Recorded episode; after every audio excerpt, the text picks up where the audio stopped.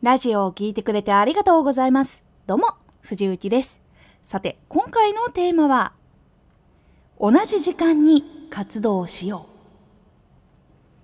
う。同じ時間に活動することで、人に覚えてもらいやすくなったり、あとは自分の生活にも習慣として取り入れやすくなります。このラジオでは毎日じゅうくじに声優だった経験を生かして初心者でも発信上級者になれる情報を発信しています。それでは本編の方へ戻っていきましょう。同じ時間に活動を続けていると、その同じ時間にしか出会えない人っていうのに出会うことができるようになります。それいっかいだけとか、その数回だけだと、やっぱり相手も覚えにくいし、こう何回か見たことあるから行こうってやっぱりなりにくくなる。やっぱり回数が多くないと気持ちも冷めやすくなるので、同じ時間にいつもいるってなった方が覚えやすくなるし、聞いてみようってなるし、で、聞いて一回よくても次もいいか分かんないから、同じ時間にまた聞いてみようってってなることがすごく大事なので、同じ時間に活動するっていうのはかなり重要なポイントとしてあります。いつも気にしなくても、この時間になったらこれが必ずあるっていうふうにやることと、あとはこの時間になったら必ずこれをやるっていうことを自分で決めていて、でそれが習慣化すると、意識しなくてもこの時間になったら、ああこの時間だからこれやろうってなった方が、結構その何かしなくちゃって思った時よりも全然ストレスが少なくで、しっかりと活動することができるので結構良くなります。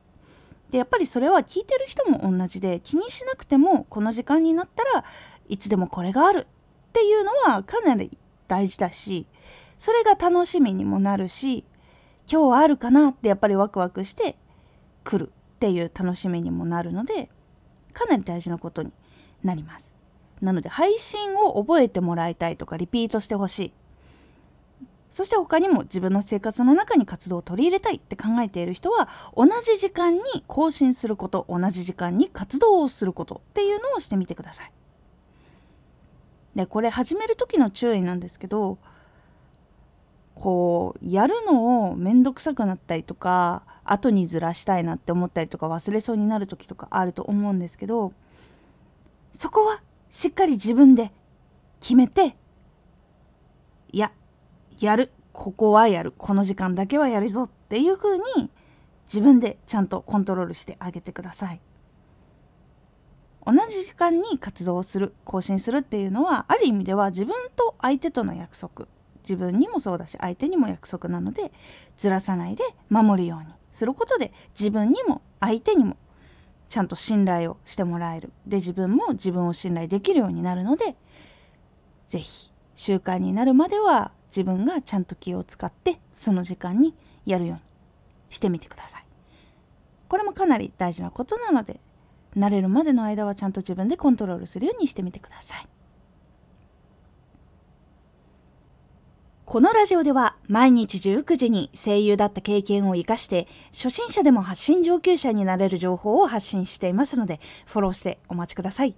毎週にかい、火曜日と土曜日に藤幸から本気で発信するあなたに送る上級者の思考の仕方やビジネス知識など、マッチョなプレミアムラジオを公開しています。有益な内容をしっかり発信するあなただからこそ、しっかり必要としている人に届けてほしい。毎週にかい、火曜日と土曜日、ぜひお聞きください。ツイッターもやってます。ツイッターでは活動している中で気がついたことや役に立ったことをお伝えしています。ぜひこちらもチェックしてみてね。コメントやレター、いつもありがとうございます。では、また。